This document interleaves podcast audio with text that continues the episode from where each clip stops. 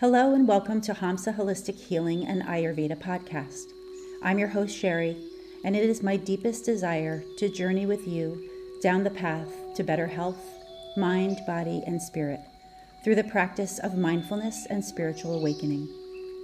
Here in this sacred space, we will examine how the practice of higher consciousness and self awareness can actually lead us to an optimal state of physical and spiritual health.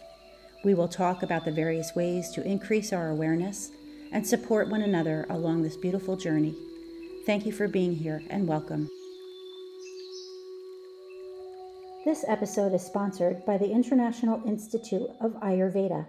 IIA is based in Northern California and Tuscany, Italy, offering both Ayurvedic education and clinical Ayurveda.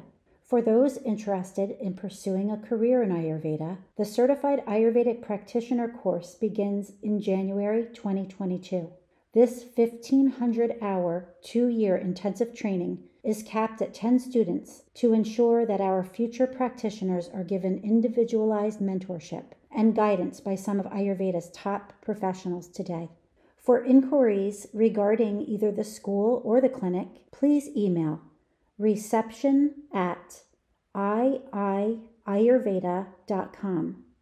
That's reception at iiayurveda.com. Hello and welcome to Hamsa Holistic Healing and Ayurveda podcast, episode number 19, where I talk with Ayurvedic doctor Victor Briere and Kundalini yoga teacher Joe Rich on the topic of using yoga and Ayurveda to transform awareness into change. Joe is a co founder of the International Institute of Ayurveda. He has been a practitioner and teacher of Kundalini Yoga as taught by Yogi Bhajan since 1998. Joe is a Kundalini Research Institute certified teacher, as well as possessing a degree in healthcare management. He has a background in counseling emotionally disturbed inner city teens, and he's been involved in running group homes for at risk youth and also has worked as an epidemiologist for the CDC. Victor Briere is a Ayurvedic doctor and is co-founder of the International Institute of Ayurveda, where he serves as a NAMA recognized Ayurvedic doctor and Kundalini yoga teacher. Victor is a gifted pulse reader specializing in Ayurvedic diagnostic techniques and health counseling. He is the author of Pulse Unveiled, and he is the primary clinician and the chief academic officer of the Academy. Hi, and welcome back to the podcast, you guys. Happy New Year. Happy New Year. Happy New Year. Thank you. Yeah. You know, I feel like every new year is like a clean slate to set new intentions for the coming year, which makes this topic today, using yoga and Ayurveda to transform awareness into change, very relevant for this time that we are in right now. Because I think most people want to change or transform their lives in some way. So I thought I would start the podcast with a formal definition of the word transform, which I looked it up and it means a thorough or dramatic change in form, appearance, or character. And some of the synonyms that were related to it are reconstruct, mutate, remodel, revolutionize, transmute, and a bunch of other ones. So, starting at that point, how does yoga and Ayurveda start that transformation process? And where are we trying to get to exactly? Okay, great question. And just uh, disclosure to the listeners, I'm going to be a little bit gruff today on purpose, this intentionally. Is, this is Victor talking. This is the real me, right? Not okay. Joe talking. Yeah, this not, isn't Joe. Not the not the politic, not the political me, not the you know, the real thing. Yeah. Okay. So from that beautiful introduction, a lot of people want to change, blah blah blah. They don't. That's the reality we're in, right? For most of the time, it's hard my mom, my dad, my sister, my brother. It's my friend's fault. It's my husband's fault. It's my wife's fault. It's my kid's fault. It's my dog's fault. I'm scared. I can't do it. It's too hard. Da da da. On and on. But I really want to.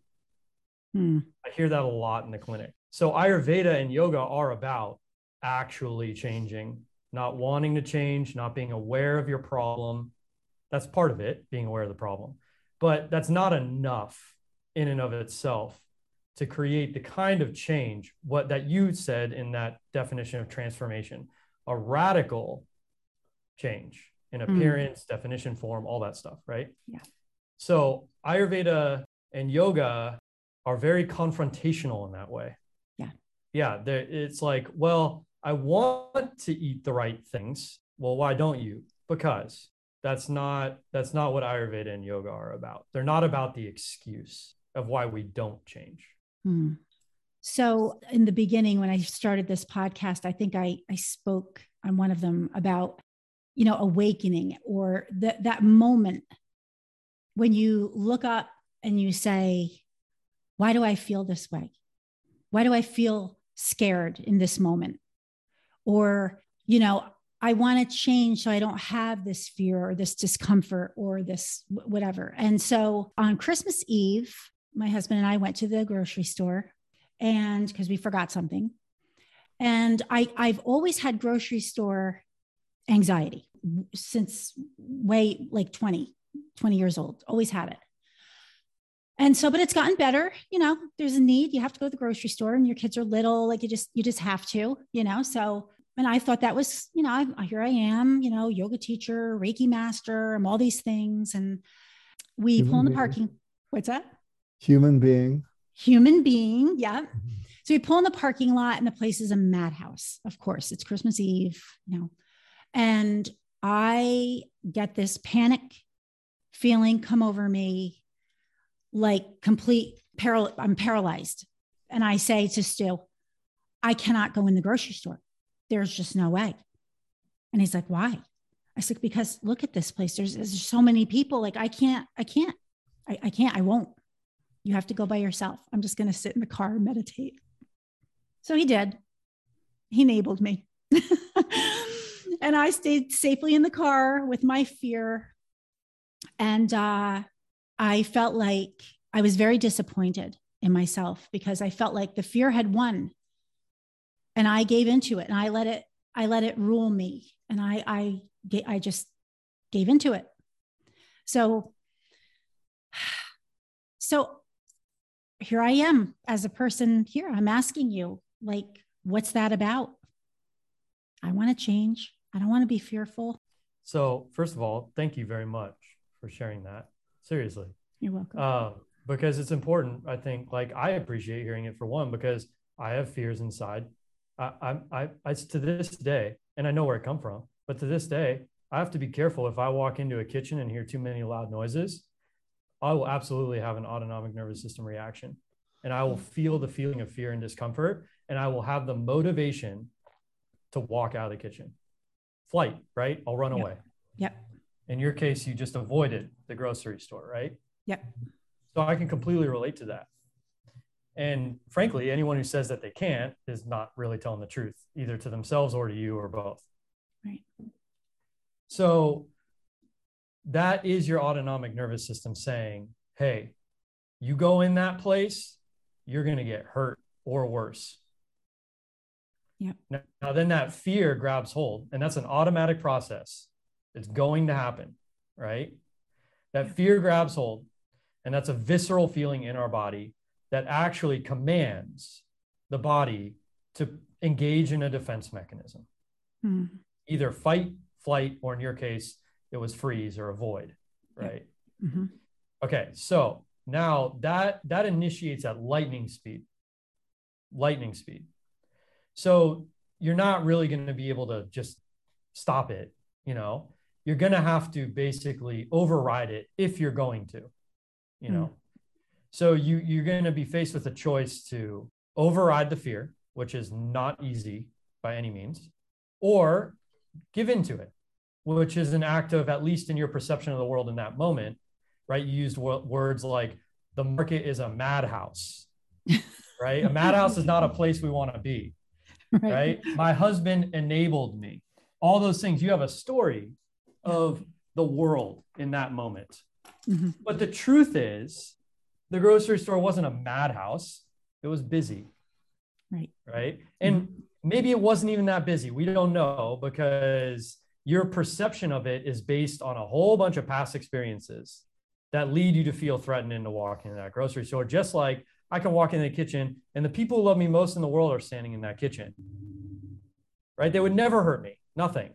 But from my past, the kitchen was not a safe place. Right. So I feel that fear from my past. Mm-hmm. And it and it comes on, it just hits me.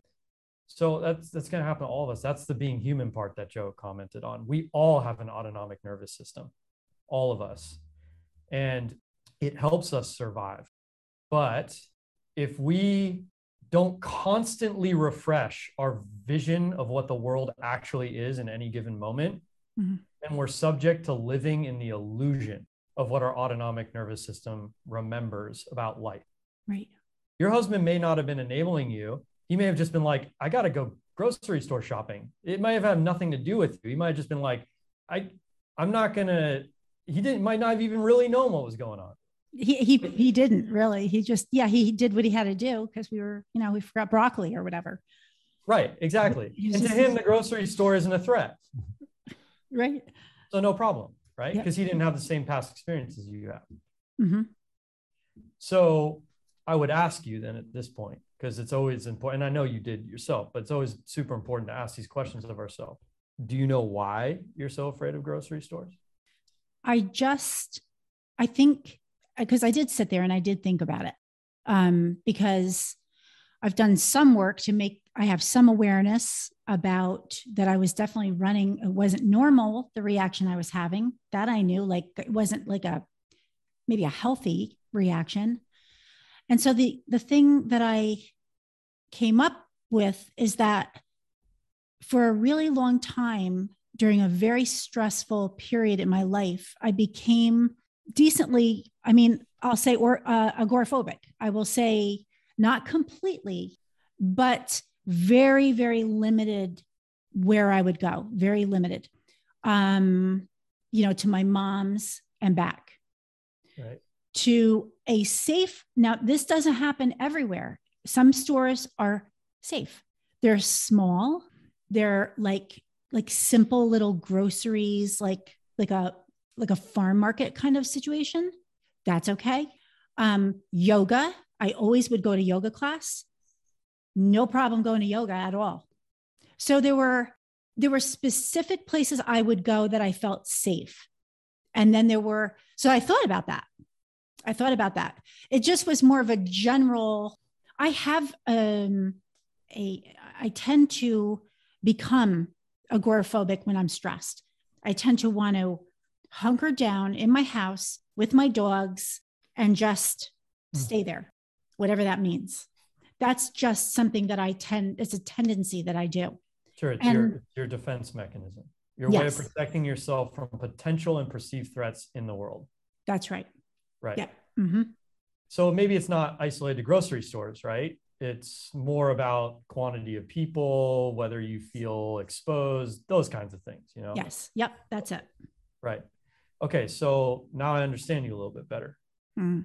Right. It's not specifically grocery stores. It's not like, you know, when you were six to the age of 10, your, you know, parent would drag you through the grocery store and insult you the whole time. And so it created a sense of, you know, unease in grocery stores. It's more about just if you don't feel like, or if you feel like there are a lot of people around, especially when you're already stressed, that triggers you. And do you know why it's about the amount of people? Do you know what that is for you? I don't because um, I went back during sitting in the car too because I was it took Stu quite a while to get the broccoli, so I had a decent amount of time to think things over. And um, you know, I did revisit childhood trauma, and I thought to myself, I remember feeling in the childhood trauma in that moment, which I was alone. I was not in a group when when that trauma happened. Mm-hmm which, um, but I remember after that feeling unsafe almost the rest of my life. So it doesn't really make sense, except that maybe I would be worried. I, it's like it just generally, I just feel unsafe in certain sure. places. And I'm really not exactly sure why I do, to be honest with you. It doesn't have to make sense. mm. to our to our kind of normal rational way of thinking about the world because the autonomic nervous system has its own language.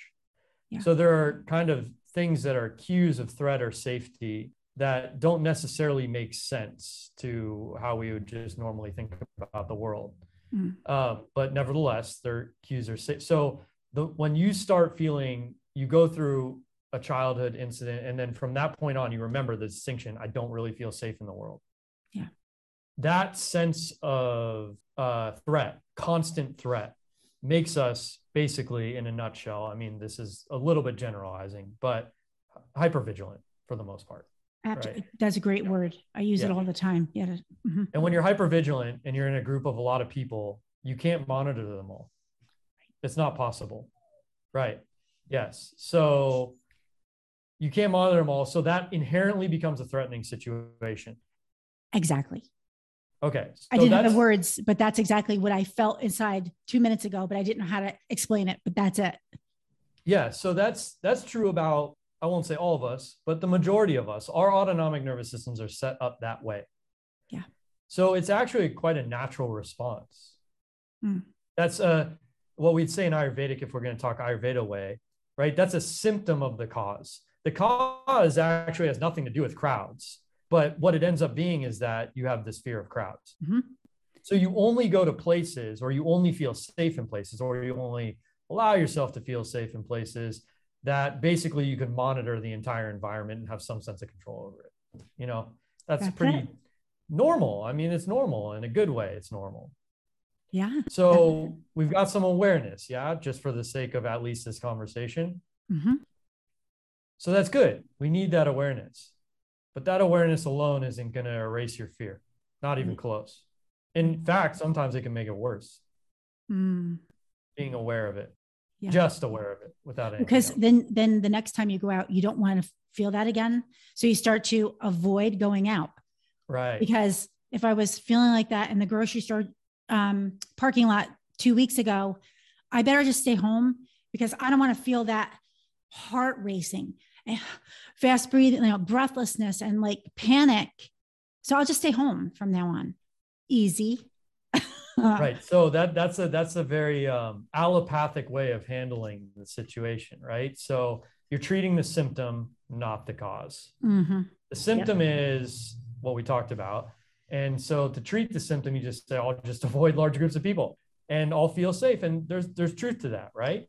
Yeah. But the problem is now your world's shrinking.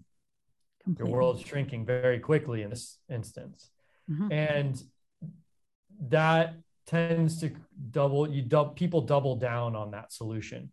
And so the world gets smaller and smaller and smaller and smaller until it starts crippling your desires or you know and joe will start talking about this your expression of your authentic self. Yes. And then you got now you got a real problem. Yeah. Um and that whole time you are not you are not building resilience in your autonomic nervous system. And so that's going to now make it harder and harder and harder to actually deal with threat situations or perceived threat situations because the reality is no one in that grocery store is going to hurt you. Right. And 99.999% of the time, you can be out in public and nothing bad will happen to you. Mm-hmm. So it's just a perceived threat, it's not a real threat. Right. Right. But the autonomic nervous system makes it feel like it's real for sure. No question about it. Yeah, absolutely. As raw as could be. I mean, raw as can be. Yep. Yeah. So when it comes to actually changing or transforming, your what you're trying to transform in this case is going to be your autonomic nervous system patterning. And to do that, awareness is not enough. That's a mistake that a lot of people make. They think they go on these great journeys of awareness and they get some awareness, and that's great. But the expectation is that then their life will transform. Yeah. And that's not what's going to happen. No, because I was in that car, I was fully aware. Right. And then that was it. it, it just stopped. Yeah. it's like there's no i need the end of the story we just cut right in the middle and just said well i'm aware totally get it but what are you going to do about it share you know exactly and that's the big question Mm. And what you're going to do about it is you got to confront your own autonomic nervous system, mm. which is not an easy process and it does not feel comfortable. And it's the most it's the most difficult thing yes, you'll ever do. It's the most difficult thing we will ever do. But that is what it will take to, as you read in the beginning of the show, transform. Yeah. And how and do so now, how exactly do we face right. our autonomic autonomic nervous system? With a sense of curiosity, and all let Joe take over from there. well, no, you, I need you. well, yeah, you're the expert on the autonomic nervous yeah. system. Um, well, the two words that are being used these days are inquiry and curiosity. Mm. And if you're willing to maintain those two things, no matter how difficult it gets now, I mean, we're, we're going to go, we're going to walk through hell. So, you know, and you're, you can't do it alone. You cannot do it alone. So find somebody you can talk to. I'm not saying a therapist. I'm not a big proponent any more than I am saying a medical doctor. I would prefer Ayurveda personally, right? Yeah, so I, definitely. I might find what we call a critical lover. That's a term you'll hear Victor and I talk about. Anyway, find somebody who can do inquiry, you know, guide you with inquiry and curiosity. Those are the two things. And if you can maintain those and keep asking yourself the thousand questions, that's an Esther Perel thing. Ask yourself the thousand questions because there's three types, there's three things that happen to people, three types, whatever you want to say. There's people who have something happen and they just don't even notice it. They just stay oblivious to it. Common, very common, right? Yep. okay. There's the second type who go, Oh, yeah, I saw that. Oh, well, it's in the past. Just water under the bridge. Don't worry about it.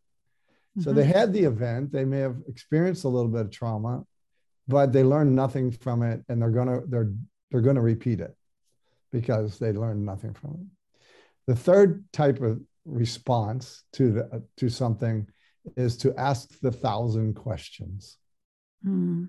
and get to the bottom of it and learn the lesson that that moment had for you and get to it so that get beyond the autonomic nervous system and really see what it was there for you to learn but that requires inquiry and it requires curiosity and it requires it on both people. If I'm going to be your critical lover, Sherry, I also have to remain curious and I also have to remain in inquiry with you.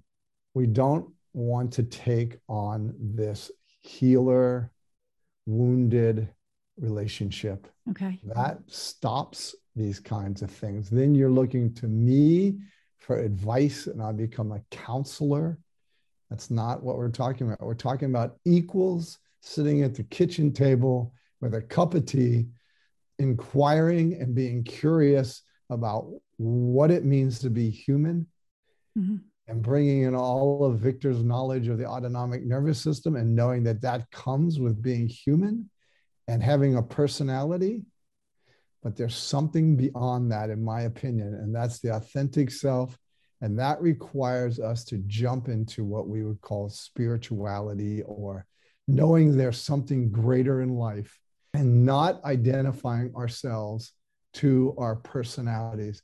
Our personalities are nothing but coping mechanisms to what we call perceived threats or the perceived trauma that occurred in our life. Because Gabor Mate says it's not the event of the trauma that causes the trauma, it's how we processed that trauma. And we can do that every day for the rest of our lives. So you can have the experience that you had, and mm-hmm. we'll talk about that privately someday. But you can have the experience you had in your 20s that triggered this. That happened one time, one day. You can repeat that every day now for the rest of your life in your mind, and your autonomic nervous system thinks it's just as real as when it happened that one time, one time. But now yeah. it's happened a thousand times. And I was 10 when it happened, 10. nine or nine or 10. And so there you go. There you go. Um, so and I am taking the vagus nerve course with with you, with you guys. And and so I'm curious um, because I'm wondering to me, and I know so everybody I know, all of my friends, everybody has trauma that they've experienced as children or you know some traumatic event. And um, they they they do a little bit of work and they think they've done you know they're in the clear and they've they've healed that wound. And and then it'll come up in a situation like me in the parking lot or you know a fear. And then it's like well what what more am i supposed to do? Like what exactly does digging in and healing or facing your autonomic nervous system what does that even look like yeah is that when we're getting to ayurveda and yoga is that how this ties in definitely definitely but, but no matter what and i'll just be quick no matter what victor says to answer that question if if you sit in that parking lot and lose curiosity and no longer want to do ask yourself a thousand questions yeah. it doesn't matter what the answer is mm-hmm. because mm-hmm. you have to be willing to ask yourself the whys until you get to the bottom of it and yep. it creates true transformation. Okay. And now i'll shut up and let victor talk.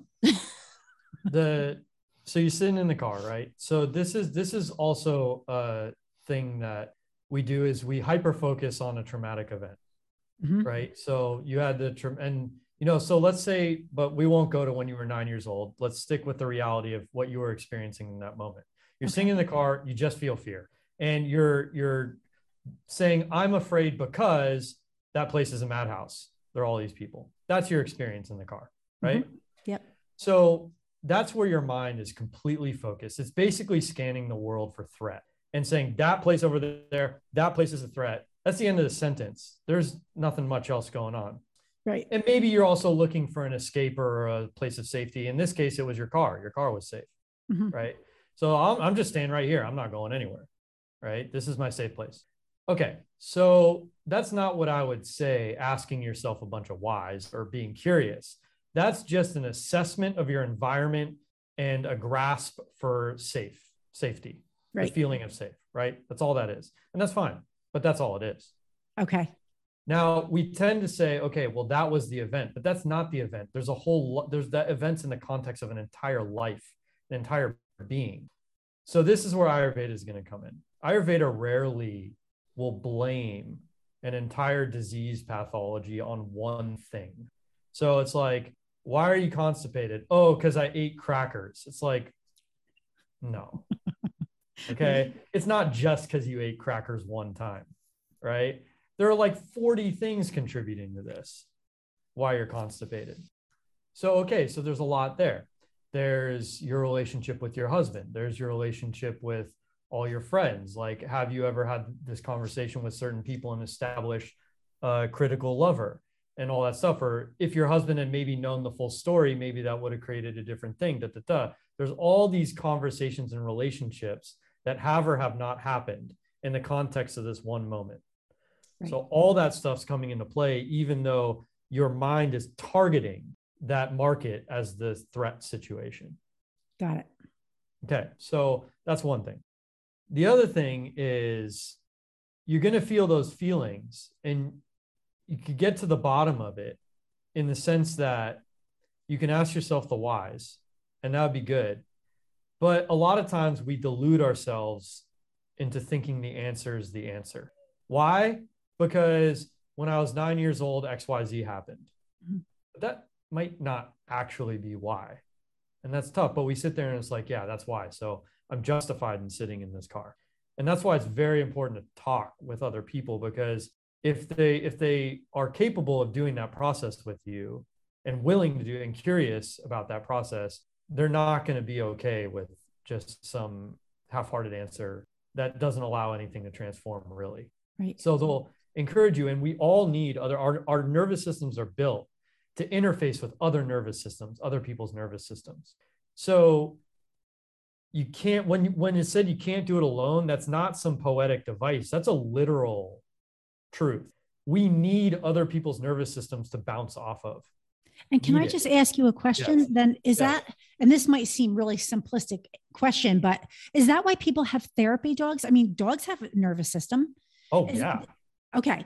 We're talking the dogs yeah what's absolutely. that you're talking to two dog lovers we would definitely go with the dog yeah, because I like my Gracie. She yeah. she I, I feel yeah. safer when Grace is with me. Yes. Absolutely. you're you're no co-regulating with that dog. Yes. And Victor and I are such dog snobs that if they're not Siberian Huskies, we don't. Yeah. really- My daughter's in because she's got two. All right. I Yeah. like her. it's but it's you know it's like so and and explain critical lover because i remember the first time i heard this term from you guys like on another on colette's podcast i was like what what is a critical lover what does that mean like your your boyfriend is critical of you or now i know what it is but can you just explain it a little bit for the listeners they might be like what does that mean critical lover A critical lover is not a perfect person. I'm going to start by saying that. Yeah. So you don't need to go search for an angel or a saint. Okay. A critical lover is someone, there's a conscious establishment of a certain type of relationship in which both people have agreed that I will do my utmost darndest best to illuminate the truth of you. okay so it's Right? honest it's painfully honest Yeah, and I'm not and I'm saying that whether it's comfortable, uncomfortable, whether your mom's around, your dad's around, whatever, whether you're I'm not doing this to make you feel okay. I'm doing this because the truth is liberating for the for on a lot of levels, right? right And so when you're sitting if I were let's pretend that it was me in the car. Yeah. Because I'm not saying your spouse should be your critical lover. As a matter of fact, they're, you know, well, we don't need to get into probably that. shouldn't. be. Yeah, it shouldn't be maybe, right? Yeah. Spouse plays other roles. Let's say I'm your critical lover. I'm sitting in the car with you and you know, we've already had a lot of conversations. So I look over at you, you don't even need to say anything. I know you're freaked out. So first of all, there's a level of intimacy there that's been created, Mhm. right? Well, that's a type of connection and that connection is important for our nervous system. So I'm connected to you. So I feel or I observe that okay, she's scared. Right? Mhm. Sherry, I know you're scared. It's not a question, right? right What's up? Huh. and you say, That place is a madhouse. I can't go in there. Okay. So, I, as your critical lover, I'm saying, Well, it's busy, but it's not a madhouse. Why are you exaggerating? Madhouse is a very threatening, unsafe, horrible place to be, all that stuff, right? What's up? I, I don't know. I just got hit with tons of fear. It's like, okay, well, let's talk about it. First of all, take a breath, breathe, right? That's telling your autonomic nervous system that you're safe in the moment. So you take a breath, you feel a tiny bit better, right? Not all better, tiny bit better. And now I'm calm though, because I'm not triggered, right? That's part of the role of being the critical lover. I'm calm, I'm not triggered. So now your ner- autonomic nervous system has a calm person next to them. That's a cue of safety, another one, right? right So say, okay, so let's talk. I'm here. I'm present with you. I'm going to go through this with you, right? Let's do this together. I'm going to ask you a bunch of questions and we'll find out what's scaring you right now. Mm-hmm. And, you know, we don't have that, that conversation can take a long time, Long time. long time, as long as it needs to. That's Yeah. the role of the critical lover. That's important. Right. Repeat So- that. It's as long as it needs to. It's not, Yes. oh, sorry, your 30 minutes is up. Where's my $200? Bye. See you next week. Yeah. right right? That's not it, right? So it takes as long as it needs to. Because why? Because I have prioritized this process in our life together, right? right This is very important process because if you can break through this fear, that's a transformation. That transformation is going to ripple out into the world and create wonderful things. Otherwise, your trauma is going to ripple out into the world and create traumatized things Mhm. right? Okay, so this is a big deal. This is more important than getting the broccoli or not getting the broccoli. okay, so it's going to take as long as it takes. So we're talking and we're talking, and we're talking, and we're talking, and let's say half an hour goes by, and finally you're like, we get to that point where we got to on this on this show, but you made the connections. It wasn't just me telling you what happened, right? It was you made the internal connections, which by the way means your nervous system is doing stuff in that process, right? and you say, you know what? This is just a symptom of this trauma. And in a roundabout, weird, winding path, I'm now afraid of places like this, right? I'm mm-hmm. afraid of them. And it's really shrunk my life down. And I can't do what I want to do. And I'm scared all the time. And I hate that feeling. And it's making me sick, right? I've got these health problems on top of it. Okay. I say, okay. So that's the awareness. Now, remember, I'm still co regulating with you and I'm your Mhm. critical lover. And I say, okay, are you ready to make a change? Because I'm not going to go like all soft on you. Oh, poor baby. you know, it's okay. Just be afraid your whole life and stay in the car, and that's fine.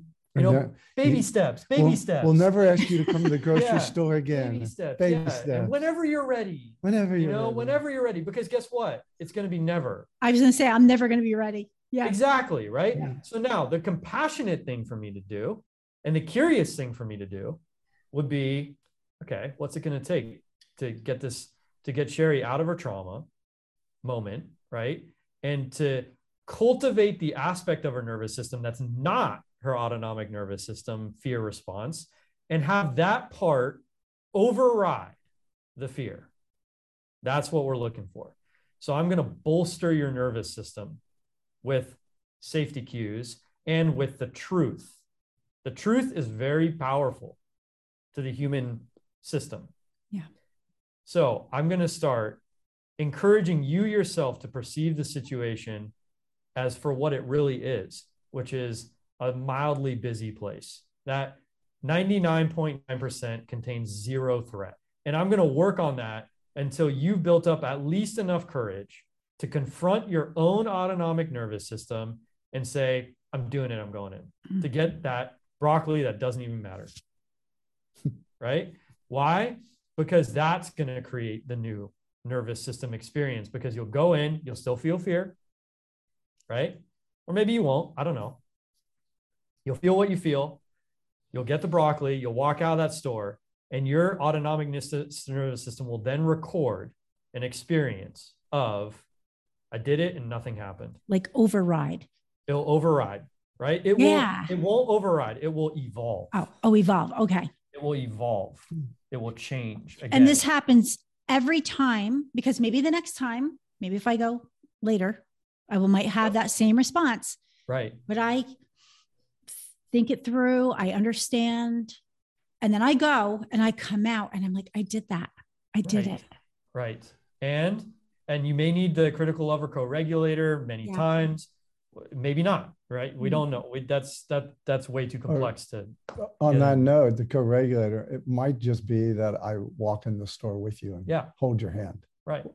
If we've already had the conversation, right? We've already dug into it. We feel satisfied with that. It's like, come on, I'll walk in there with you. It may take you 10 times walking in that store with me, but on the 11th, you may look at me and go, you know what? Let me try to go in there alone today. You stay in the car. I know where you're at. If I need you, I'll come running. Yeah. You know, but I'm gonna let me try to walk through this alone today. That isn't that our teenage kids finally becoming adults? Right. Yeah. Where they're not so dependent on us for everything. Yeah. They finally say, Yeah, mom, let, let me try this on my own. Finally. Mhm. Okay. That's an interesting point. Do we put our fears on our children as we're raising them? So Yeah. some children are so much more fearful than others. And maybe if you looked, maybe the parents are quite fearful. Yeah. sure, sure. Absolutely. Absolutely. Mm, Right. The the when when we're children, a lot of these patterns get established when we're children because there's a reason for that. Right? Because as children, we have to be attached to our parents. Our life literally does depend on it. Literally. So there is a real threat in not having our parents around. yeah mm-hmm. So that attachment creates a, a necessary situation where we have to, in some, our no- autonomic nervous system has an inherent mechanism, we'll say, intelligence or wisdom or whatever you want to say with that word. It's like we need to attach to this person to survive. It knows that it's built into us. But that's not true after a certain point. Hmm. And ideally, our autonomic nervous system also records that truth. And so we we track with reality, right? I don't actually need my mom or dad anymore. It's not necessary. And a great parent would encourage that transition, right. Right? And they'll teach the child how to be autonomous in that way. So the problem is that we can transfer that onto so Stu, you would transfer that onto your husband. Right. Mhm, And okay. And then that would make him feel wanted and important to you. mhm. And that's not a fault. Don't don't blame him. You're his wife. He wants to feel important to you and he wants to feel all those things. And you'll transfer this onto him and you'll maintain the trauma pattern. Mhm. Right. Okay. Attachment is absolutely necessary in life. However, attachment at the expense of the authentic self, Mm. and I can guarantee you that most everyone is doing that on some level. Mhm. We attach and then we we don't live in our authentic self because we are so afraid that that person that we attach to will say adios to us in one way or another, even if it's not physically, it can be emotionally. Mhm. So disengagement, according to Brene Brown, disengagement Mhm. is the worst of all betrayals. It's the worst of all betrayals. So, yes, he may be still sitting in the living room with you that night, but if he disengaged from you because you broke the rules of your attachment agreement, because your authentic self said, no, that's not how I want to play the game today, because I want to bring my authentic self forward. And now he finds that offensive. Right. So he disengages you emotionally. So that attachment that Victor's talking about is absolutely necessary to some degree, but not at the expense of our authentic self. And that's why trauma and getting control of your autonomic nervous system and all these things, you have to do that work. But what is going to motivate you to walk through that hell Mm. and Yeah. do that work and stay curious and stay inquiring. What is going to motivate you to do that and not just fall back to the comfort Yeah. of attachment and get through life that way? Mhm. Why do some people do the work and others don't?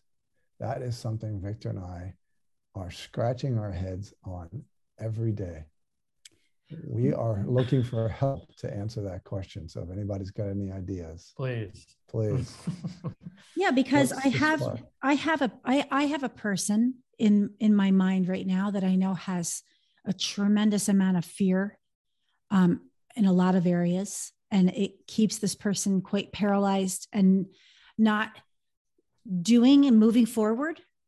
And so, um, like at all, and they're happy like that. I mean, not happy like that, but they're satisfied and they don't even.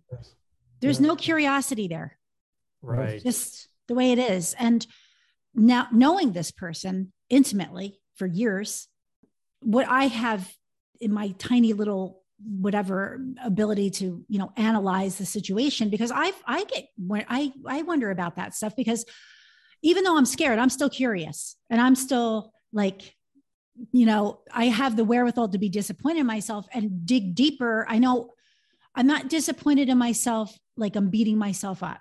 I'm disappointed that I let the fear take control and I didn't man up or however you want to say. Okay, but okay, but Gret, I can't let you get beyond that Okay. because there's too many people listening to you. Yeah.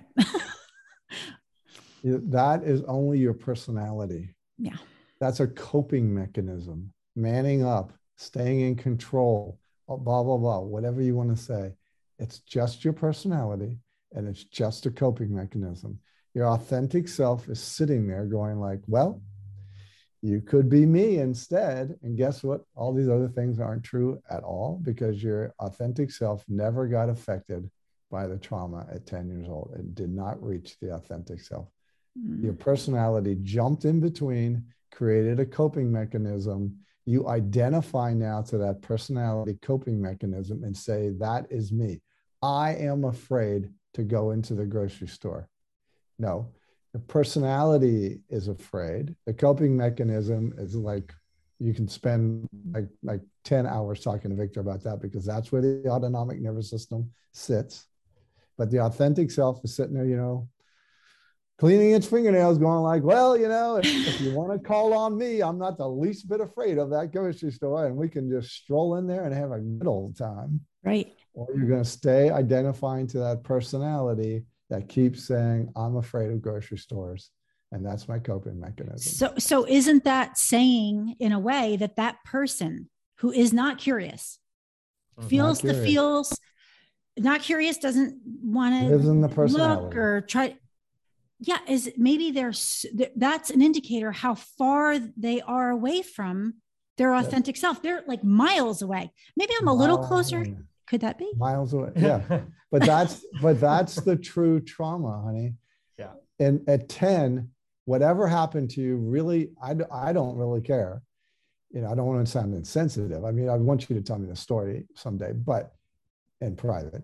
But that's not important. What's important is is that that traumatic moment caused you to identify to your personality rather than to your authentic self and that create that schism and now that schism yes you may have narrowed that schism down by a lot versus your friend who's maintained that schism to the max Right. absolutely but there but the schism is caused by should i go for comfort and attachment or should i speak up and claim my authentic self which might mean that i am alone in the world and i get rejected by someone or something culture society all those things my dog that's real that's real will am i going to get rejected pushed aside disengaged separated from physically maybe even divorced all those things if i bring my authentic self to the foreground Right. and now i have to face all those things that come with that Right.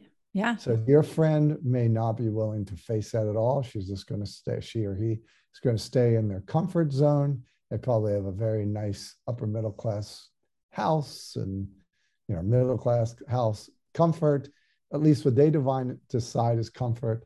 And they're going to stay pat and hold on to that to the day they die Mm. which i would like to remind all of us we're all going to die someday So there is a Indeed we timestamp are. on this there's process. timestamps Yes. What'd you say, Victor? There, there is a timestamp on this process.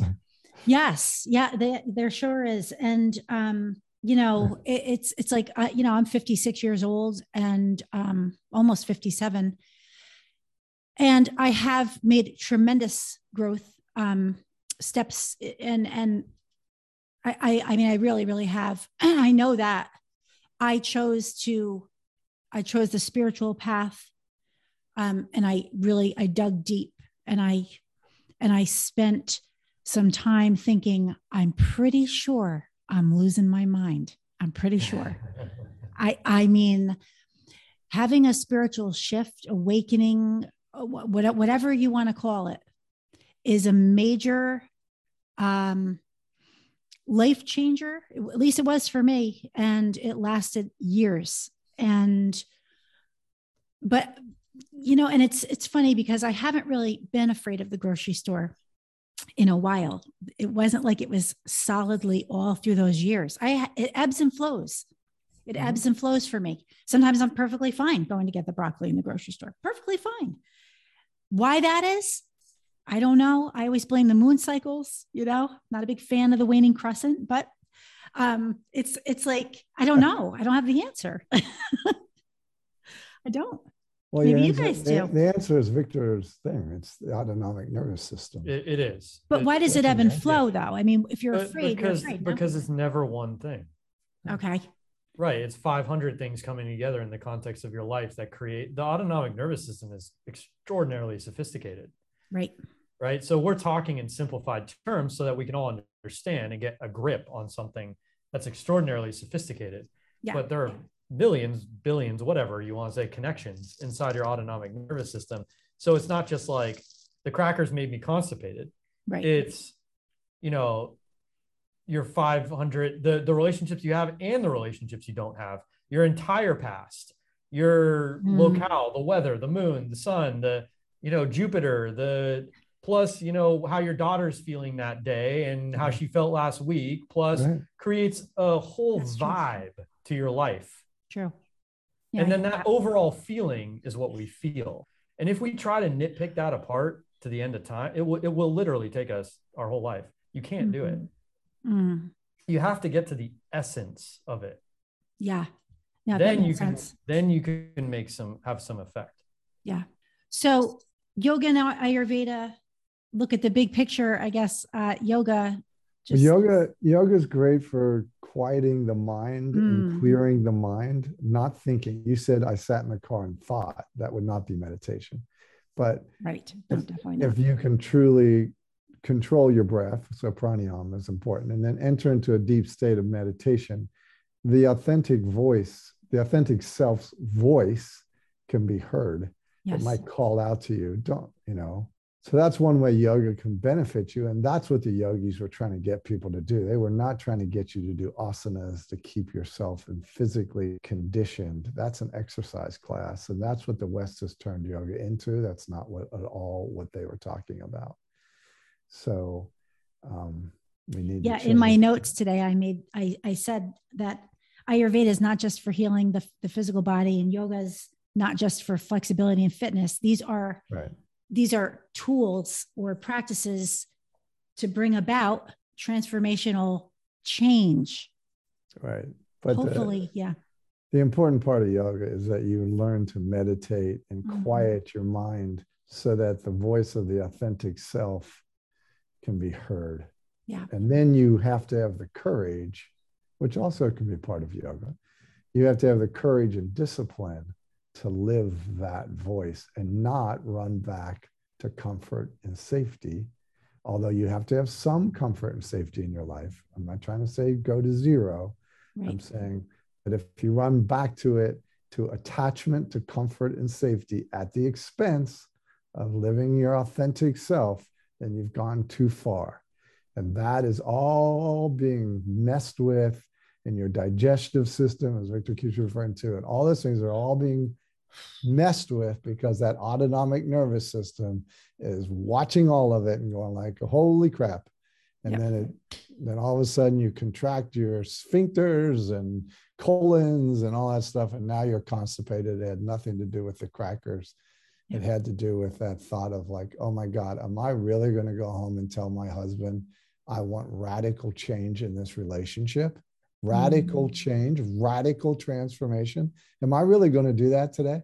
Because I just sat in meditation and it hit me so hard in the face that I have to go home and say, no, this has got to change. I do not want to live like this anymore. I want my authentic self, and it's time to make a change. Is he going to hear that and go, I'm with you, baby? Or is he going to hear that and say, adios, baby? Mm, yeah yeah Scary, huh? Scary. And that's what's going to cause the constipation and all that stuff. And, yep and that's where Victor's comes in. And and suppression of emotion is also going to make you sick. So if you think you Oh, can yeah. suppress your authentic self Yep. forever, you're in you're into hearing a lot of bad diagnoses. Yes, Yep. unfortunately, it's true. And you would think that that would, I've learned the hard way in my professional life. I thought that the experience of the consequence of disease would motivate people. Yeah. It is not a motivator, nope not at all. Doesn't work Nope. that way. until it becomes chronic and it's screaming um, like a terminal diagnosis or a or a chronic condition that's got you unable to move or whatever maybe but then even then it might yeah, not even right then, a lot of, you know, sometimes we see nice movies where that happens. You know, someone gets the diagnosis and, oh, I finally get it. And they wake up and, you know, life is a house or whatever. Mm. But actually, the, re- the cold hard reality is most people still just persist being very sick and die. okay, well we're running out of time. I We ju- want- I want to I want to throw a few things in here. oh please Everybody listening should go watch the movie. Don't look up. It's on Netflix. Don't look up Yeah, it's kind of what we're talking about, kind of, sort of. And we could enter. I wish we could do live shows so that we'd have feedback and because yeah I'd love that to would be get in. good yeah Yes, that'd be fun to have a dialogue. But anyway, Don't Look Up is a great movie to watch about this kind of thing. And then Victor's going to give you our free offers of love and kindness. yes indeed Okay, so if you haven't already, um, contact us. We're really easy to get a hold of. Um, Joe will give you a numerology reading. Just email us your birthday. And if you want me to do your Jyotish chart, and we can talk more about this kind of stuff, obviously, um, then send your birthday, birth time, and birthplace. It's all completely free. My my promise is we will not upsell you, so you can do it fearlessly. I don't know anything to say. Um, and Jyotish is Vedic astrology yeah Yes, thank you. Um, and the email is reception at i i ayurveda.com. Yes, indeed. Well, as usual, it's always interesting and eye opening. And I hope it wasn't the sherry hour. Um, but I think no, that's coming next. Yeah, yeah. And now that everybody knows that I forgot my broccoli on Christmas Eve. oh my God. if there are a lot of pittas eating the dinner with you, it's good that you forgot the broccoli. So that's true. Yeah. Uh, there were a decent amount of kaphas there. So well, you you, you got to ask if if someone's judging you for having that human experience, then I would I would start asking them questions. Yeah. Yeah. yeah. so why are you so judgmental about a thing yeah, you experience all the time yourself? Yeah. Yeah. It's they probably some kind of protection. Yeah, exactly. yeah, yeah. But we we will continue the conversations, and um, I thank you as always always for your time and wisdom. I really appreciate it. You're welcome. Thank you. We like we like sharing. Oh boy, and I love you too. I really do. Thank you. So uh, we'll talk again soon. Yeah. All right, sweetheart. We love okay. You. Love All you right. too. Bye, guys. Right. Bye. I hope you enjoyed the conversation today. If you would like to experience healing or give the gift of healing to another, please go to my website, www.hamsaholistichealingandayurveda.com or email me at sherry at hamsaholistichealing.com. Or you can contact me on Facebook, Sherry Berjansky. I offer Ayurveda consultations, Reiki energy healings, reflexology and Ayurveda foot massage, tarot card readings, angel card readings, and much more. If you found this podcast helpful, please share an episode so that we can spread this wonderful wisdom of healing. Thank you so much for tuning in. Until next time, take care Namaste.